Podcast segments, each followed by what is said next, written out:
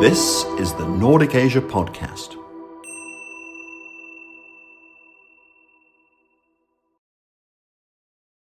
Welcome to the Nordic Asia Podcast, a collaboration sharing expertise on Asia across the Nordic region.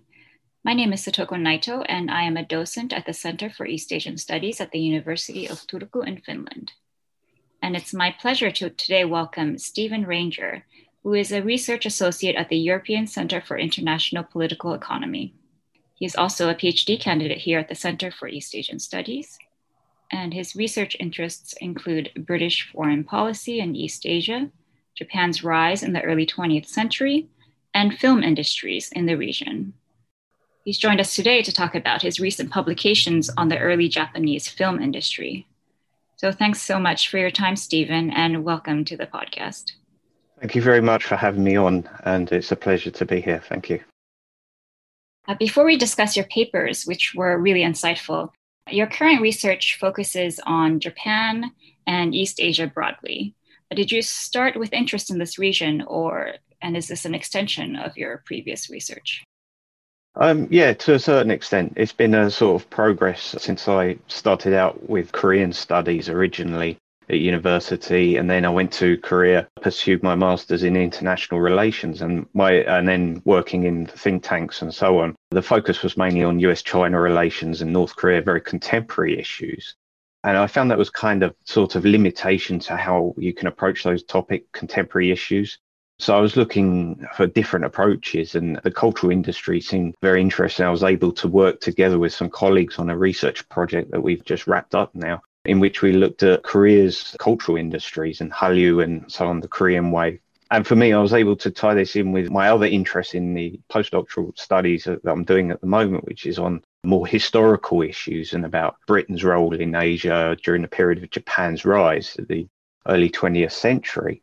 And sort of marrying these two, what seem opposite topics together it was quite fascinating looking at, say, the film industries in the early period when some European countries like Britain and so on were more sort of dominant in, in the market before Hollywood came about, before even Hollywood set up. So it was an interesting period to look at this transition between the European film industries in Asia and then when Hollywood came in and sort of understand the decline of these industries. So I looked at that in the first paper I did. And then the second paper, I looked more at Hollywood's role. It's like almost the part two of the story. So how Hollywood began to experience its own difficulties as well. And again, I look at the sort of political story in the background as overlap with that and see what influences came from that. Okay, great. It's always really fascinating to me to hear the inspiring to hear the range of expertise that scholars have and how your research evolves over time. Um, thanks for sharing that with us. Well, you already mentioned your two articles, and I'd like to look at the specifics that you discuss. But first, maybe if you can, you touched upon this already, but if you can first introduce us to the state of the Japanese film industry in the early 20th century. Yeah, so at the early 20th century, uh, as many countries at the time were just beginning to experience the growth of their industries in film as soon as the development of the technology to make films. And in, this respect, a lot of European countries were kind of importing or exporting films to Japan. Britain was one of the leading countries. And in fact, Britain at the time had um, London, which was the sort of hub of distribution for films that were made at the time. But Japan was caught up very quickly in terms of forming its own industries. And I think this is a very interesting example of how Britain went into decline with its own film industry, whereas Japan was rising and, in fact, went on to compete equally with Hollywood by the 1920s. So Japan was able to sort of very much vertically integrate its film industry, similar to the way that Hollywood emerged as well. So it learned very much lessons uh, from the US that was going very successful, but then early lessons as well from Britain about filmmaking techniques and so on. So adapting the perfect lessons from each country and it came successful. But so that's how the background story of, of the paper that I worked on. But I, I looked at more the, the competitive aspect of Britain at the time. Okay, so you're uh, the competitive aspect of Britain. Well, you mentioned that London is a hub because not only are they producing films in Britain, but they're also distributing films. So you mean from other European countries? Is that right? Yeah, European countries and also the US was distributing their films through London at the time. But then once Hollywood established its own studio system, distribution then went directly through the Hollywood studios. They opened up their own distribution companies in Japan, which bypassed London. So London's role became, by the end of the 1910s, early 1920s, London's role was non existent at that time as a distribution hub. And, and I explore many of the other issues about how European film industries became more inward looking and less concerned about larger markets, more nationalistic almost in the contents of their films and so on. Can you tell us specifically when you say nationalistic? So, which countries exactly are you talking about here? So, we're looking at France, particularly. Germany, not so, to an extent, that would emerge later. Um, in fact, Germany was quite successful in competing with Hollywood for international type films, as you mm. might call them. Britain also began to look at more popular topics that would be for British audiences rather than international audiences. So, dramas that would appeal to sort of middle class audiences in Britain rather than thinking about global markets and so on. So, so, and a lot of this is partly outcome of the First World War And there was a lot of still antagonism between different countries, and a lot of boycotts and bans were put in place as well. So it's a sort of manifestation of the politics in Europe. But yeah, it's a sort of interesting story of the decline of Europe's film industries. Yeah, definitely. So, of course, then in this situation, the US, the Hollywood is not included in your discussion, of course, at this point. At this point, not not direct study. I looked at more of Britain and its experience. But Hollywood's always the sort of big player in the room, I guess. You know, you, you compare it because uh, eventually Hollywood would become then the more dominant in the market, in the Japanese market by the 1920s. But even Hollywood would become second to domestic films made in Japan, which is a story that's unique in itself. Whereas, like in Europe, France, for instance, or Britain would be dominated by Hollywood films in their own markets. Japan was actually able to compete successfully um, against Hollywood. So that's an interesting story as well. Yeah, that definitely is. You, you mentioned in one of your papers that by the early 1920s, the Japanese preferred uh, American films over those of you say Germany, Italy, Britain. So obviously by this point, it was distinguishable enough the American films from the European films. Can you explain a little more about that phenomenon?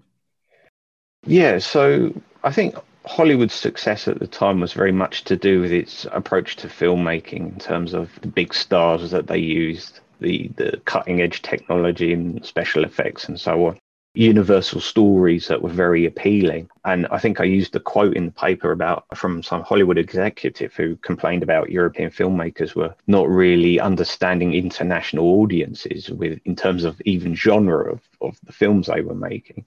And there were also other factors in the way that Hollywood was more geared up for very much direct distribution. They have very effective distribution channels that worked well. But again, as I was saying, the interesting story from that, as well as although Japanese audiences enjoyed uh, uh, Hollywood films, and this was mainly, I guess you would say, a urban phenomenon anyway. The and and I think it also reflects as well the growing middle class in Japan at the time as well, more urbanized middle class are growing, and they would have time and money to go to movie theaters, watch sort of Hollywood films like this, and but at the same time, as I mentioned, the Japanese film industry was catching up very quickly, becoming equally as competitive. So that's a very interesting tale there. Yeah, so so the domestic film market, Japanese films, how did that fare in the domestic market? I mean, obviously, I'll focus more on the the international companies that were there, but yeah, there was key filmmakers at the time who were very effective in working in this sort of horizontal structure, vertically integrated, sorry, vertically integrated structure of um, film companies, and they were able to produce films that were quite appealing in terms of topic. They also brought in a star system as well, similar to Hollywood, which was effective. But as well, there's very little to know about the films that were made during this period, partly because of the Great Kanto earthquake in 1923 led to a lot of fires and the fires destroyed a lot of the copies of these films that were made during this period and there were no other copies. It were single copies of print of these films. So a lot of the films that we were of this period that are very cre- critical period. A lot of the original stocks of the films are missing, so it's very much anecdotal evidence of on you know what was happening in terms of the content of the film. But from from what we know, we can deduce from that. So yeah. I think this is very much the Hollywood system where a studio dominates all aspects of the industry from planning, producing the film, and then distributing the film to the theaters and even owning the theaters as well. So you have one company that, that all operations in this in filmmaking industry is is run by one company, and this means that they can plan out more accurately where the film's going to go at the end point and the beginning point. They, they can effectively plan out their operation. I don't mean there are controversial aspects about that today. I mean, uh, the Hollywood system, as, as you might describe it, is it's been throughout the ages controversial, but it has been effective in Japan. I mean, Japan still has this kind of vertically integrated system today. It's changed. Some of it still exists from what emerged during the 1910s and 20s. Your focus on your paper on Hollywood in the Japan's film industry talks about the film ban of 1937, which lasted just about a year. And this kind of, of censorship, of course, is a huge issue, topic of this of this period, interwar, post-war, especially in Japan. You talk about the strength of the home ministry and its role in censorship. Can you speak widely about censorship during this time, both with Hollywood films and maybe also with the domestic films as well? Yeah, so the focus of my paper was looking at the, the political aspects and how it related to this import ban. And one of the curious aspects I found about the import ban, as you mentioned, was its short lived nature. It seemed very odd to me that at a time when the political climate between the US and Japan at the time was really antagonistic and there was great disputes over what was happening in China. The film ban you would think would come in and would stay in, but actually it was lifted and there were negotiations over it. So I was quite interested to look at what was going on behind the scenes. And it seemed to me it was more related to financial aspects and issues related around the transfer of, of funds. But there's also the issue of censorship and trying to understand how censorship works during this period. And one interesting aspect as well is that the censorship wasn't as strict as I might have imagined at mm-hmm. the time as Japan was going becoming more involved in its war in, in China and you have stronger leanings towards more far right fascist elements, um, you'd expect there to be complete ban on outside films and so on. But actually, they didn't come till the war broke out with the US and Hollywood films were still being brought in and in fact, they weren't being censored as in complete bans. A lot of Hollywood films passed through with just minor editing. And editing at the time was mainly related to issues that were political in nature. So if there was any reference about war in China or contemporary political issues, that would be cut out. Or in some cases, they would return it and the, the filmmakers might remake the film, slightly ed- changing some scenes to help with the continuity of what was made. But it is interesting to see that actually the censorship wasn't as strict as I thought it would be. And in some ways, it's been pointed out in some studies about how some of the censorship was actually used to make money. So they would reject films, but every time you put a film in for censorship, you had to pay for it. So every time it was rejected, you had to pay again and then pay again. It was kind of like a money making scheme almost. Quite interesting. So the, the film ban that did come in in 1937 was very much about transfer of foreign currency reserves that Hollywood filmmakers were making, where their profits went, how they took it out of the country, and so on. So that was possible for negotiation to find an agreement on that. Whereas if it was more political in nature and very much about keeping Hollywood out of Japan, I would have imagined that that would have been impossible. And that's the analysis that I, I use. But yeah, there's a very complicated story about censorship and also even the parties that are involved. So you mentioned Home Ministry. Home Ministry was central, but the army and the navy could also petition for films to be censored or changed. And even later on, as Japan became a member of the Axis alliance with Germany and Italy, then you had Germany and Italy petitioning Japan to ban or censor certain films that they weren't happy with. And that was part of this effort of some sort of cultural interaction between the Axis powers, which was quite an interesting story on its own about how Germany, Italy, and, and Japan tried to present this idea of cultural exchange between them, even though their policies were very much superior cultures. And it seems very odd that you would have this kind of cultural exchanges between, say, Nazi Germany, fascist Italy, and Japan at the time. So, and it's interesting the kind of requests that they made for films that should be banned in each other's countries. So, yeah, that's another story. Yeah, that's really fascinating. So, am I right to assume that German and Italian films were never banned in Japan? Uh, no, no, they were they were allowed in. That that was fine. I mean, in fact, they tried to encourage more of those films, and and even Japanese filmmakers went to the Venice Film Festival that just started up in the late 1930s.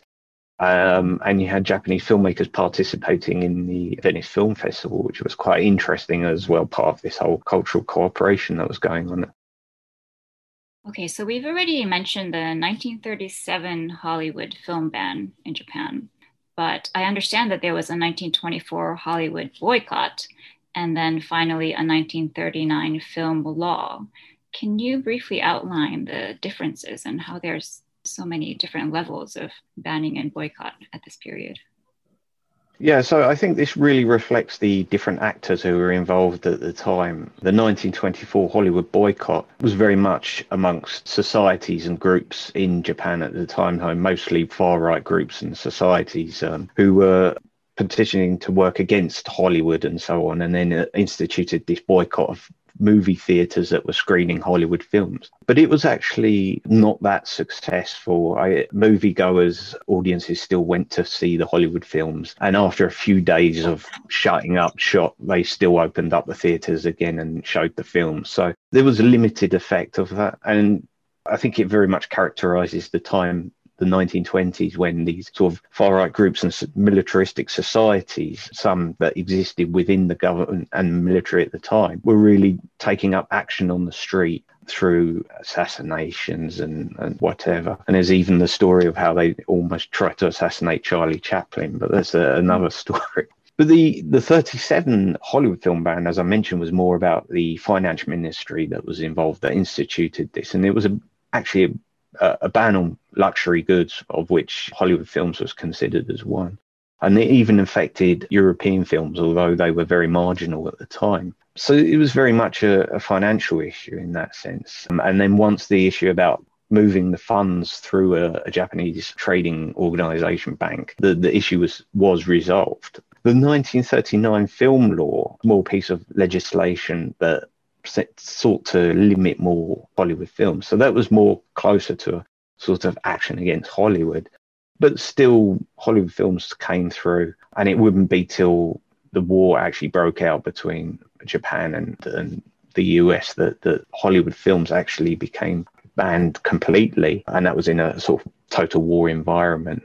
But interestingly, and it's been commented in, in various works uh, about how Hollywood films still were, were popular even during the Second World War or the Pacific War, rather. So there was quite a lasting effect there of, of power of the films that were made in Hollywood. Okay, so throughout they always trickled through or trickled in the Hollywood films.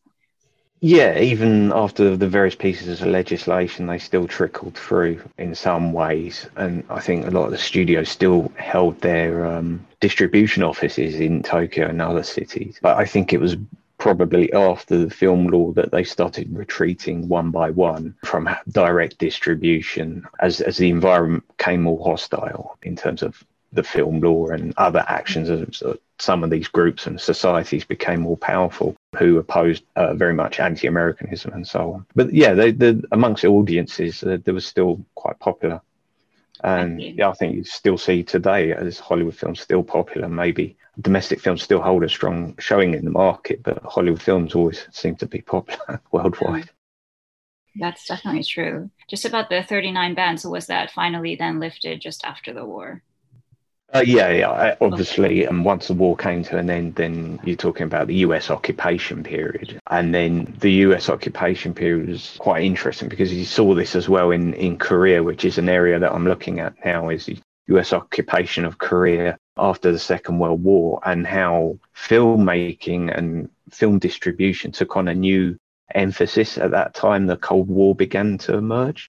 And then they were looking at the US author- uh, military authorities who were trying to really do nation building exercises in these countries of using film as a medium to project thoughts, uh, not thoughts, but uh, sort of mood and feelings about anti-communism and, and so on that, that we're concerned about. So yeah, but the filmmaking industries at that time then began to receive quite significant funds and support.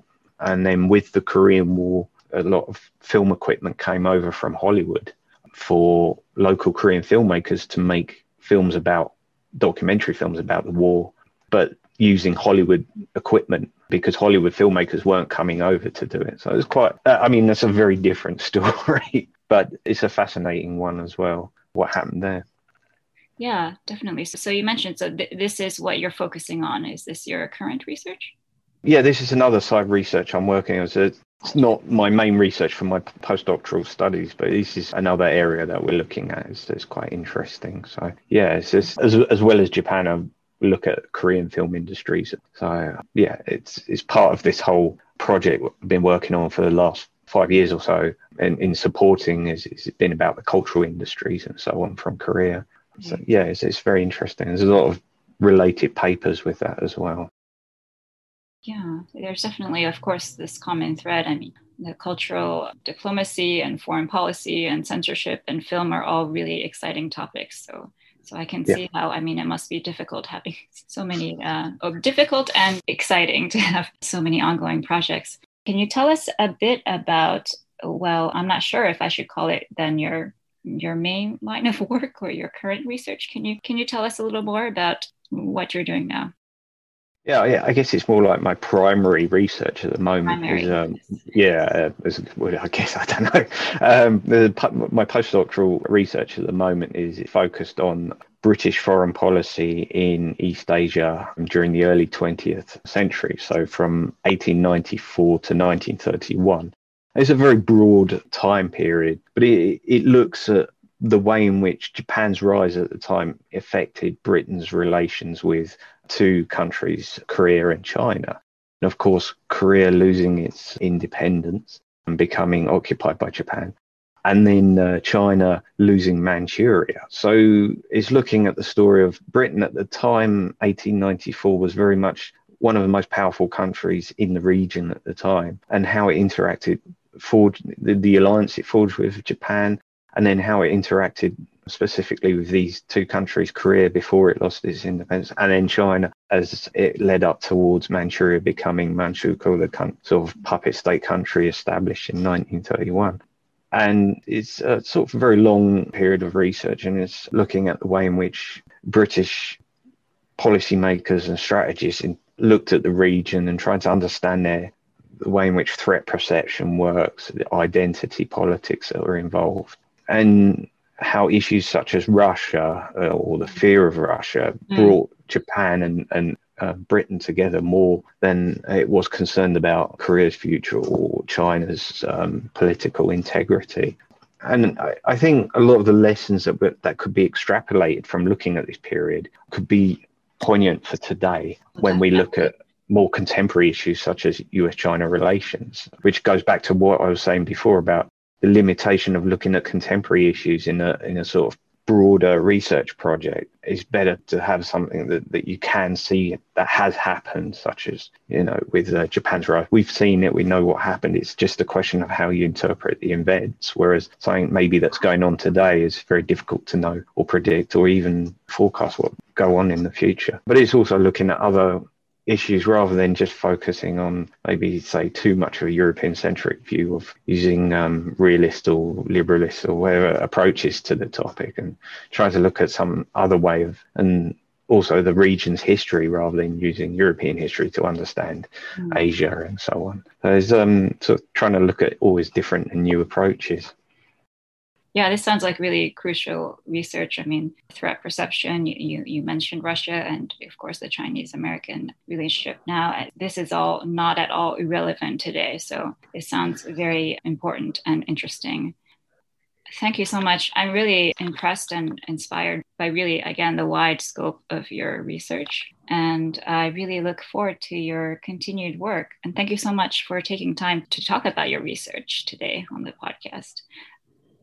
Great. Thank you very much. It's been a great pleasure to talk about my research and work I've done so far. And it helps also keep clear of what I've been doing as well. So it's good to sort of go through and revise and remember everything done. It's uh, with so much going on, it's often you forget about your past work. So it's good to sort of go back over it again and so on. Yeah, thank you very much for giving me this opportunity to talk with you. It's been great. Thank you. Thank you. This was Stephen Ranger, who is a research associate at the European Center for International Political Economy and also a PhD candidate here at the Center for East Asian Studies at the University of Turku. And to our listeners, thank you for joining the Nordic Asia podcast, showcasing Nordic collaboration in studying Asia. Thanks again. You have been listening to the Nordic Asia podcast.